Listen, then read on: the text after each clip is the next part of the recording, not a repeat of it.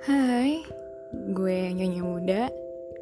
Di sini pertama kali gue bikin podcast dan membicarakan hal-hal random sesuai mood atau sesuai saran dari teman-teman mau ngobrolin apa, dan bisa request juga.